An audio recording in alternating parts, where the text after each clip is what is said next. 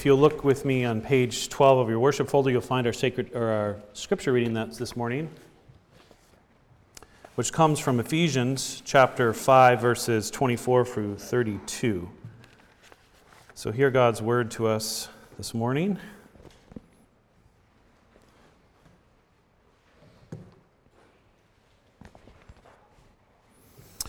Husbands, love your wives as Christ loved the church and gave himself for, up for her, that he might sanctify her, having cleansed her by the washing of water with the word, so that he might present the church to himself in splendor, without spot or wrinkle or any such thing, that she might be holy and without blemish. In the same way, husbands should love their wives as their own bodies. He who loves his wife loves himself, for no one has ever hated his own flesh, but nourishes and cherishes it just as Christ does the church, because we are members of his body. Therefore, a man shall leave his father and mother and hold fast to his wife, and the two shall become one flesh. This mystery is profound, and I'm saying that it refers to Christ and the church. However, let each one of you love his wife as himself, and let the wife see that she respects her husband. The word of the Lord. Oh, Father, may you meet us in your word, in spirit and truth, wherever we find ourselves this morning, with respect to the person of Jesus, whether close or perhaps far, or perhaps we don't know where we stand. Help us to know that He is the Savior, the bridegroom that comes seeking to find and redeem a bride, that you are always moving towards us and not away from us. And so move towards us this morning in your word and in the power of your spirit, we pray in the name of Jesus. Amen. What's the purpose of marriage? What's the purpose of marriage? Now, after a sermon um, series that has lasted nearly nine months, you would think that we would have an answer to that question. And in many ways, we do. But I want to pose a question for you again today. Um, what is the purpose of marriage if somebody were to ask you what, what's its meaning and its purpose?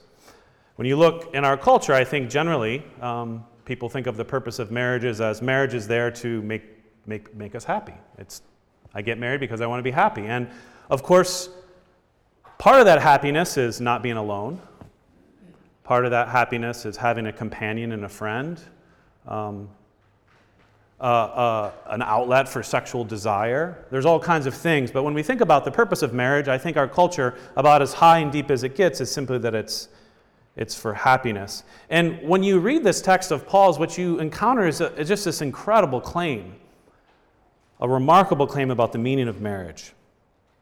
And what Paul is saying is this is that marriage actually reveals, mirrors salvation itself.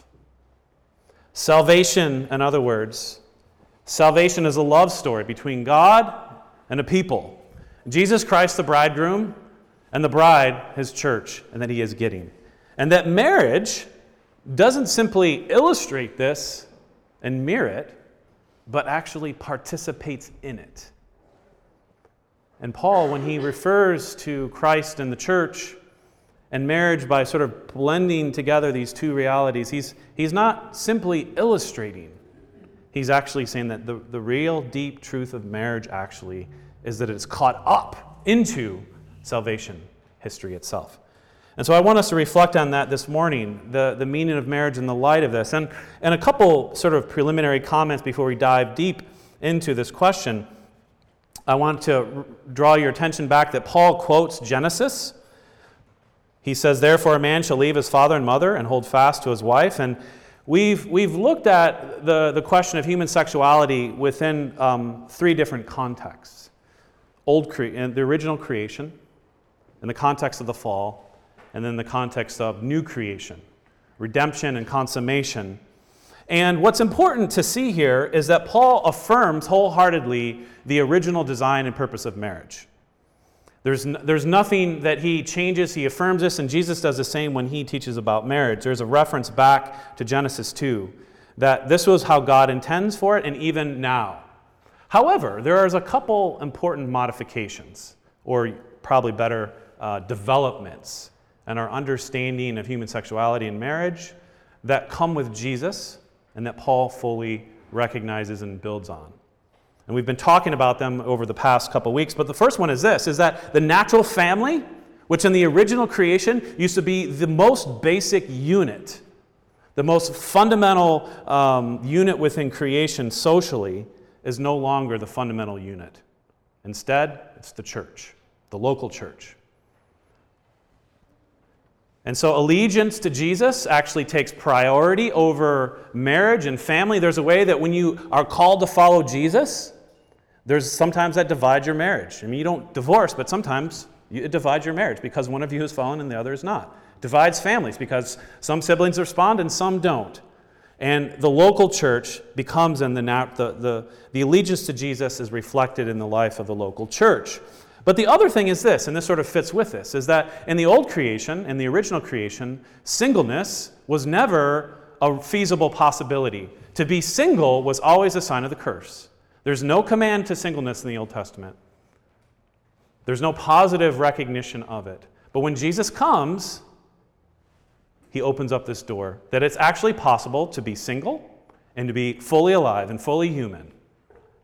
To not have biological children, to not have um, sexual experience as you would in marriage, and to be fully alive and fully human. And so, those are some important things to keep in the mix. And yet, marriage itself doesn't go away. Even though Jesus says, in marriage there will be no more giving, you know, in marriage, it's not as if the reality of marriage now just ceases.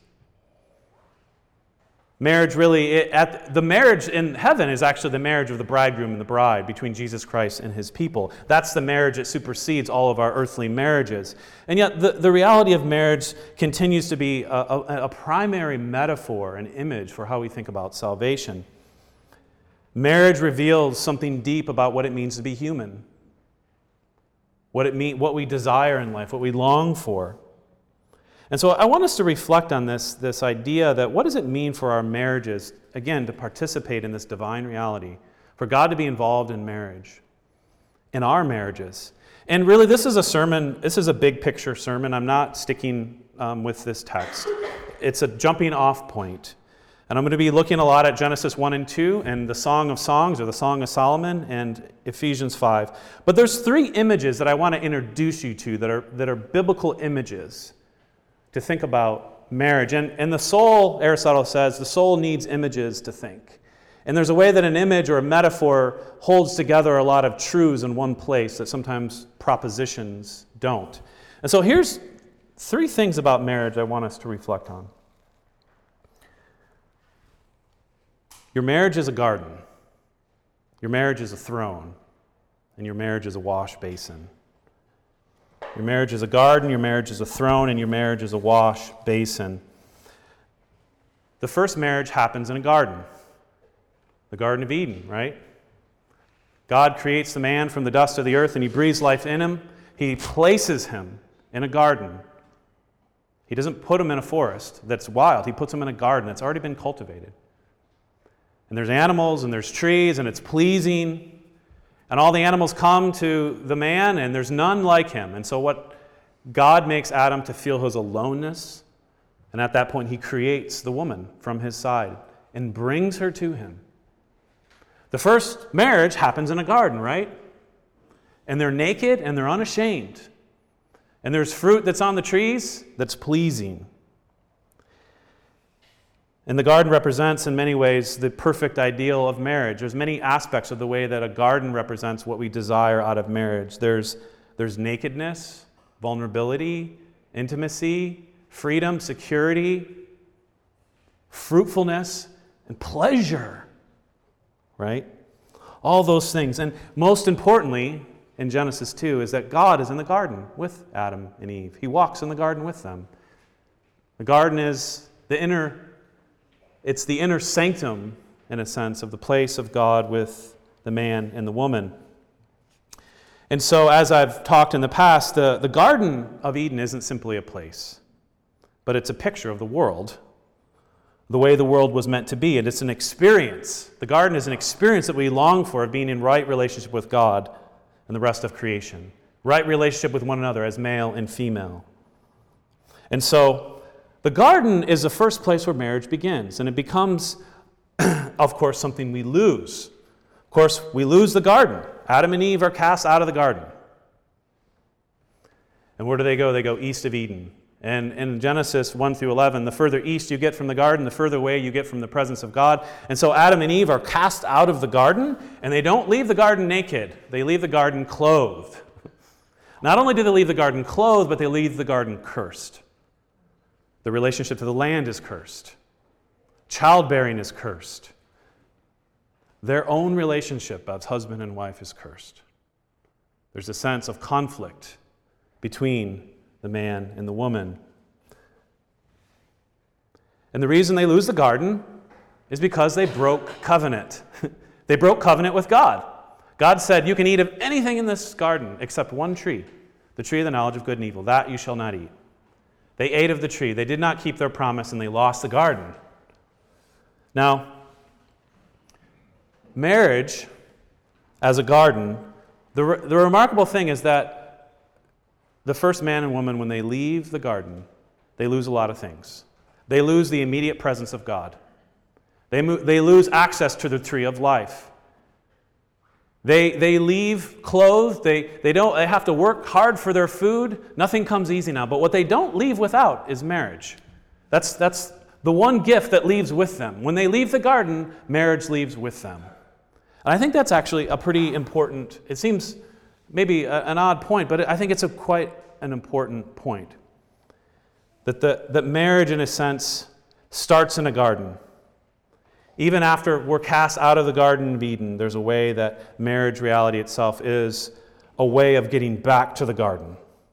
And, and here's where I want to just reflect with you. You know, the desire for marriage is deep and strong. There's been no human culture that has never not had marriage. Marriage is an instinct because it's bound up with how God created us the desire for intimacy, for union, for fruitfulness, for all these things. In a way, marriage is a primal memory of the garden. Like, we, why do we desire these things about marriage?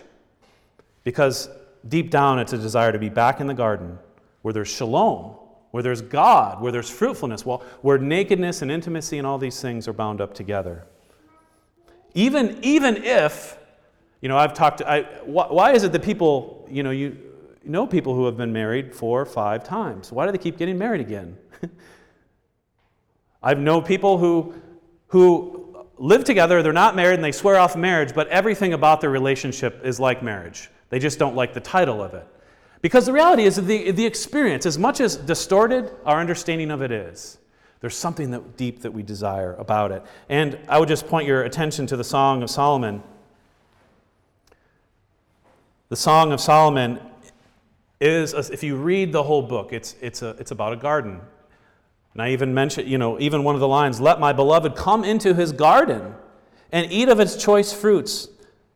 And the response is, I came to my garden, my sister, my bride, and I gathered my myrrh and my spice, and I ate my honeycomb. Of course, that is a very sexually charged text about a garden, but the whole book of Solomon is Song of Solomon is about marriage between this man and this woman, that they come together, that in the communion and union of them, there's a way in which they rediscover the bliss of Eden. And it's recreate such that all of creation, right, all these animals and all the, the fruit are looking on and celebrating the love of this man and the woman together. together. And in many ways, the book of Song of Solomon is it's one of those strange books because it's just love poetry and it's very uh, raw in a beautiful way, very explicit. And it points to the healing of intimacy between husband and wife, but also the healing between human beings and God. And in the Christian tradition, it's always been interpreted really as a love song between God and his people. Salvation, friends, is Eden restored. The Bible starts with a garden and ends with a garden. When you go to the end of the book of Revelation, chapter 21 and chapter 22, you have the New Jerusalem like a bride coming out of heaven to the earth. And there's a river, and there's trees. You see, God is reconnecting us to this original reality that He created us for. And so that's the broader context for you to think about this idea that your, your, your, your marriage is a garden. And, and the deep draw and the beauty of marriage is often that it, it recreates, it, it, it's just a foretaste of this magnificent reality that God creates. And in that, we get experience of intimacy and nakedness, fruitfulness, and soul enriching pleasure. So the question is this if your marriage is a garden, how do you maintain the garden? And this is where I think the metaphor is quite helpful for us to think about our own marriages. How do you maintain a garden? There's two things in particular. The first thing about maintaining a garden of your marriage is that you have to keep covenant. You have to keep covenant. You have to be faithful to it, right? Adam and Eve lost the garden. Why? Because they were unfaithful.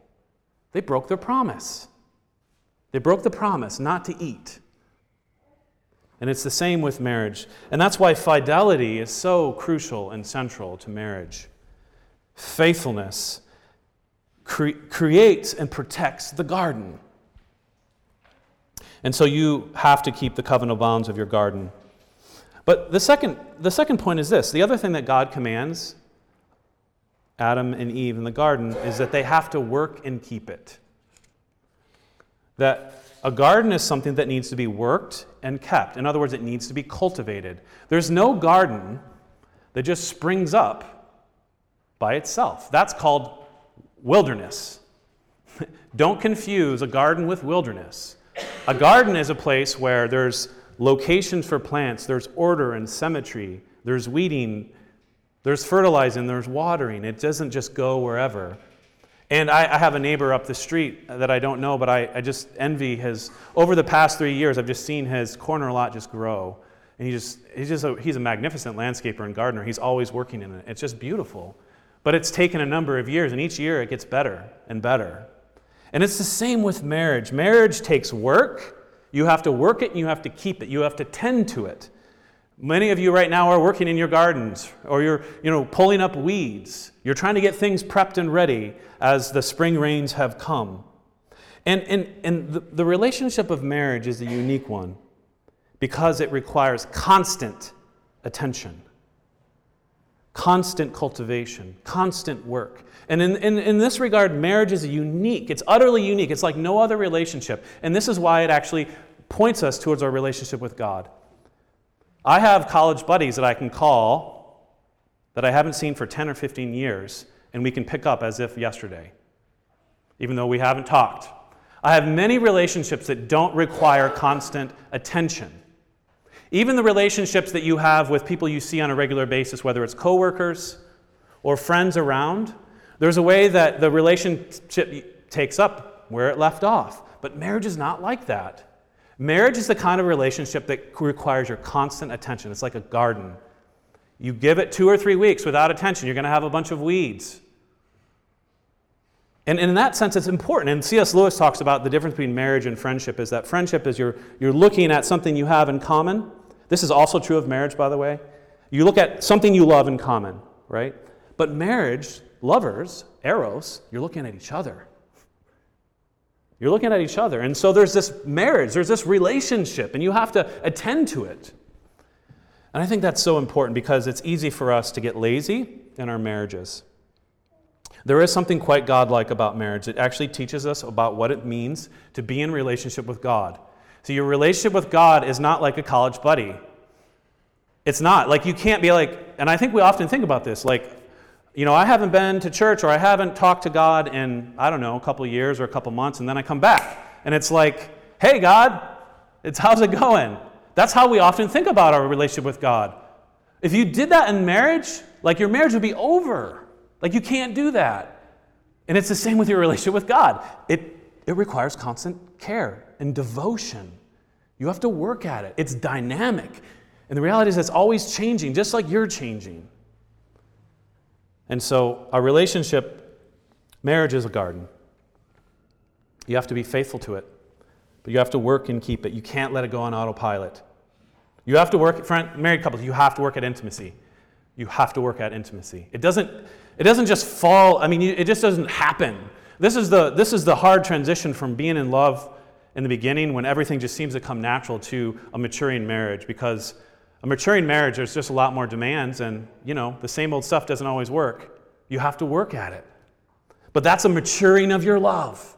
That's when it gets really deep and meaningful. The original Garden of Eden was not meant to just be this little sanctuary for Adam and Eve to kind of enjoy the jubilee of their love, to prance around naked, and it was actually meant to be expanded. It was actually meant to go out, and the garden was the center of civilization. See, the center of civilization is a garden in the beginning of the Bible, and at the end, it's going to be a garden again. But Adam and Eve were actually not just put there to be in love and to stare at each other and, and enjoy one another. They were actually put there to do something, to work. And, and the mark of true love and marriage, and it's really true love in general, is that it's fruitful. See, a garden is a place where things grow. Things that didn't exist come to life. There's fruit, it bears fruit. But also with that fruit comes responsibility. The, more, the bigger your garden, the more you have to attend to it. And it's the same with your love. The more your love deepens as a married couple, and, and really, friends, this applies that, to, to all aspects of life. The more your love deepens, the more fruit and the more responsibility you have in your life. And that brings us to the second point, is, which, which is that your, your marriage is a throne. Adam and Eve were kings they were a king and a queen at the beginning of creation. And if you think about a wedding, think about a wedding. What happens in a wedding? You have this procession, right? You have a bride and a bridegroom, and they're dressed like royalty. And you have, you have the court, you know, you have the best man, and, and you have the wedding party, and then you have an audience. And there's a procession up. There's very royal imagery here. And even when you look at the Song of Songs, it's King Solomon and his bride. And one in, in Solomon, uh, in the song, it says of this when the king is coming to receive his bride, he says, Go out, O daughters of Zion, and look upon King Solomon with the crown with which his mother has crowned him on the day of his wedding and on the day of the gladness of his heart. In Genesis 1, when God created human beings, sa- he says, So God created man in his own image. God created him, male and female, he created them and blessed them. And God said to them, Be fruitful and multiply, fill the earth and subdue it, and have dominion over the fish of the sea and over the birds of the heavens and over every living thing. We call this the cultural mandate. But notice that that cultural mandate to have dominion and authority to cultivate, in other words, to create gardens in the world, is given to this married couple and they are like a king and a queen. And friends, your love, your marriage, you're like a king and a queen, which means you have a kingdom. Normally it's just a household, so don't be getting too big of a head about this. but you do have a kingdom. You have a household. You have responsibility. You have, if you have children, you have subjects in a sense. Sorry, children, but it's true. You're responsible. I think oftentimes and our culture, and this is the problem when we think about marriage as about happiness, is we think about marriage as, as a kind of our private garden. It's a thing that, you know, we hold, cl- and, and, and there's a way that a lot of marriages, I think contemporary marriages are very narcissistic. They're very selfish because they're all about us sort of just finding our garden and closing it off to the world and enjoying one another. When a true garden actually expands with fruit. And actually, a garden all good gardens are things that other people want to enjoy. And it's the same with your marriage. I, I love, I love um, the witness of Dietrich Bonhoeffer when he was in prison. Dietrich Bonhoeffer is a theologian and a churchman who was imprisoned and during World War II in 1944 for tr- being a part of a plot to assassinate Hitler. He dies in prison before the, before the Allies are able to liberate him. But his best friend, um, his best friend is getting married, Eberhard. And um, Bonhoeffer writes a wedding homily from prison to give to his friend uh, Eberhard and his wife Renata. And he says something in that that I think is so important about this. And imagine, and Bonhoeffer is also engaged to a woman named Maria, who he will never marry, obviously. But he says this to, to Eberhard and Renata. He says, Your marriage is more than your love for one another. In marriage, you are placed at a post of responsibility towards the world and mankind. And your love is your own private possession, but marriage is more than something personal. It's a status, it's an office. Marriage is a status, it's an office of responsibility, it's a post in the world. And it's the same with our love, is that the throne of our, our love is a throne. And God rules the world through our love, in a sense. That's the model, right? It's not a rule of, here's how it is, it's a rule of love, of nurture, of cultivation, of responsibility, of faithfulness. In Jesus Christ, friends, when you are married, and even as those of you who are single, you still are royalty. You share in the office of Christ, and you participate in all the realities I'm talking about with marriage. In Jesus Christ, brother and sister, you are the new Adam and the new Eve. And when you are married, you are the new Adam and the new Eve together. And your responsibility in this world, east of Eden, is to create Eden for everyone, for those who can taste it. Friends, don't waste your marriage on yourself. don't waste your marriage on yourself. Serve the kingdom. Have a missional marriage. Think about how your marriage is more than just your own personal happiness or the personal happiness of your own children. Those are good things. And they'll actually be greater when you include more people in them and you serve God with your marriage. Friends, and, and married couples, do not underestimate the power of marriage. this is, I mean, marriage is a power. It's incredible power and stability when it's maintained and it's cultivated and it's cared for. As married people, you should be hospitable. Part of getting married is creating new life, being open to the possibility that God brings new life through your own children, biologically, but new life in other ways. Because true love always opens up and is fruitful always takes on more responsibility and gives itself to the other, not just for its own good. But also, our marriages become outposts of faithfulness in the world. If there's anything about our culture that is just, we can generalize say, is that we are incredibly unfaithful. We're so unfaithful. We don't know what it means to be faithful to anything. And you know what? That hurts. That hurts people. That hurts children. That hurts society. It hurts us. And friends, the beauty of marriage, of covenant faithfulness, is that your marriage can be a place of co- an outpost of covenant faithfulness. Because there's no flourishing, there's no gardens, there's no nourishment in the world without faithfulness. There is none. And so think about your marriages as places where people who don't have stable family situations can have stable family situations. People who need friendship. And so your marriage also, you of course, when you get married, you have wealth. Over time, you accrue, you accrue things, you accrue influence, and you can use that wealth and that time and that position again for God's kingdom. Okay, so the problem is this. The problem is that none of you, and I include myself in this, possess the holiness and the character necessary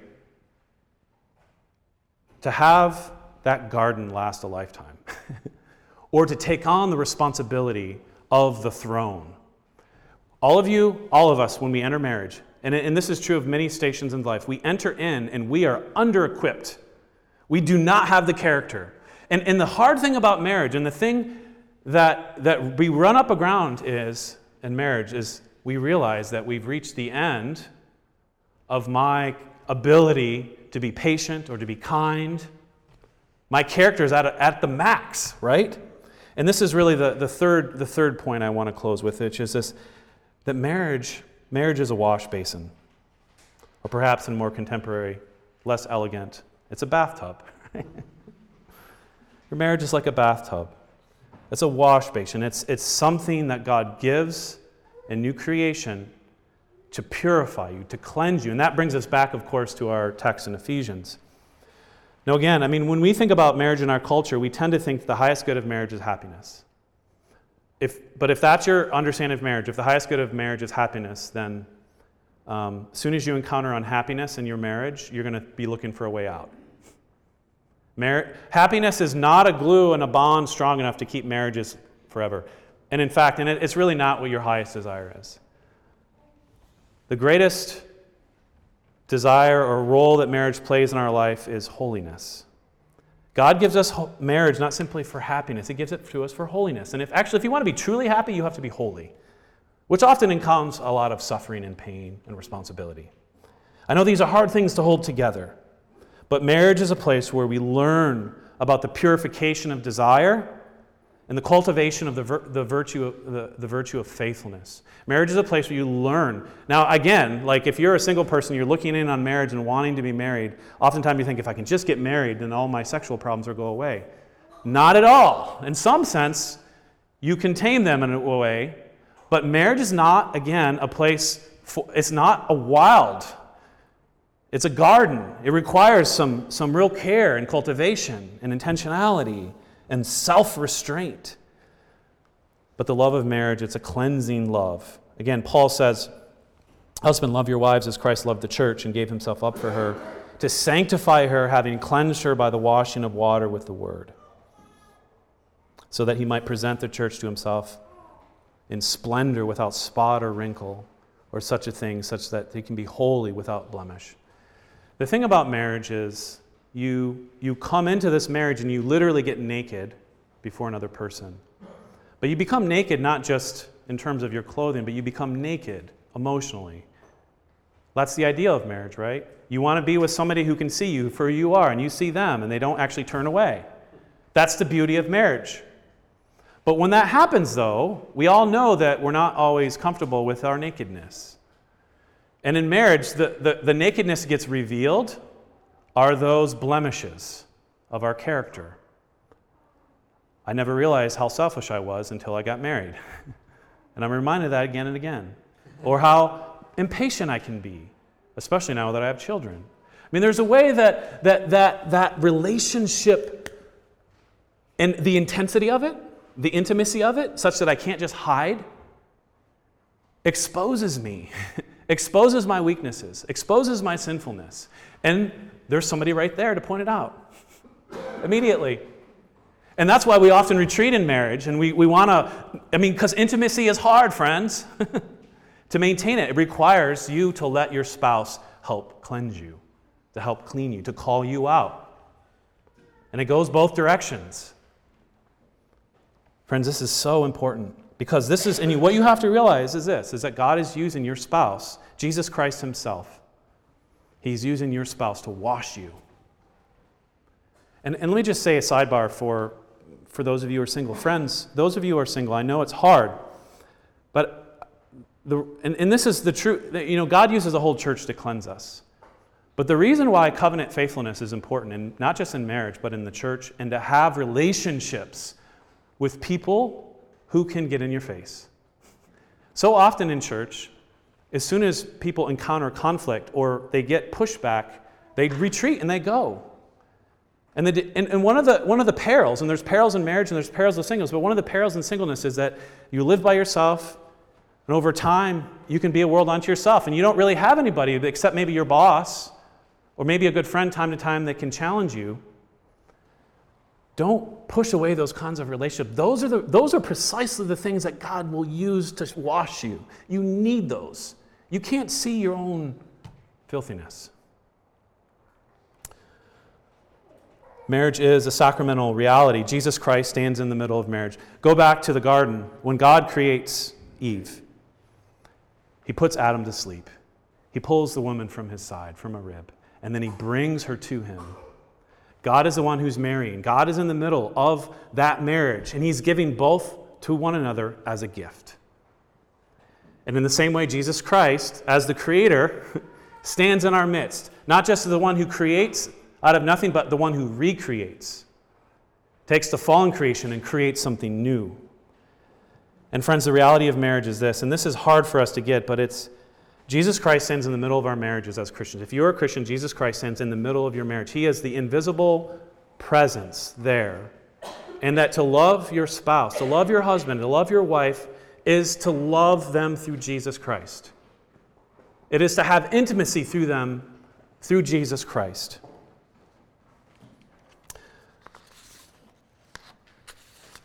Dietrich Bonhoeffer again. I want to, one more reference to Bonhoeffer in the letters.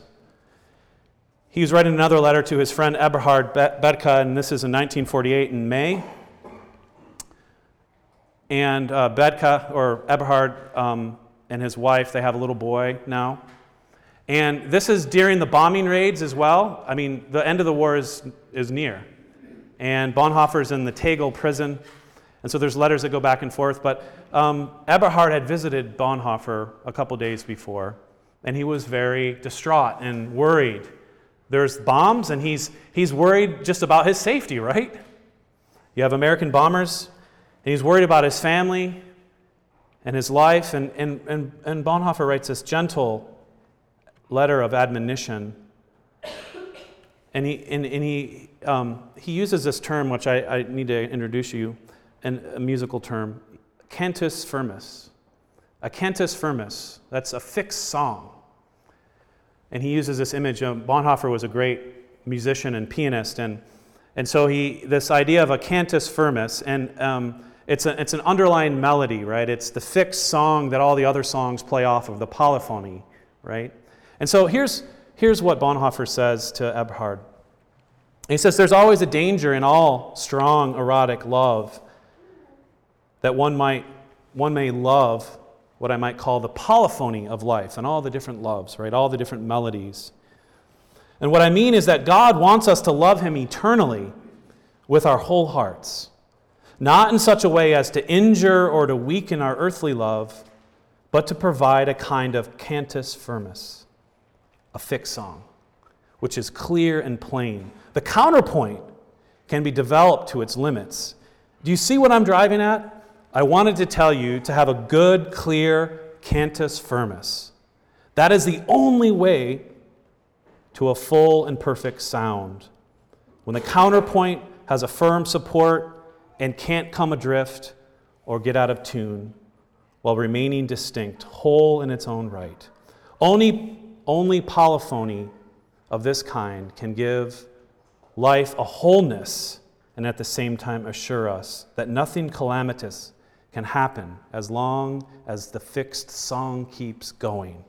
What he's saying is this the love of God, the person of Jesus Christ, is the cantus firmus. He's the fixed song. He has to be the underlying melody of your life. And if he's the underlying melody of your life, all the other songs, all the other love songs, Nothing can endanger it, nothing can rip it out of harmony. I think that's a beautiful picture of what Paul is saying here about marriage is that Jesus Christ is the fix song of our life, of our marriages. We have to learn to sing that melody, to know that it's there in the midst, and that nothing can harm us.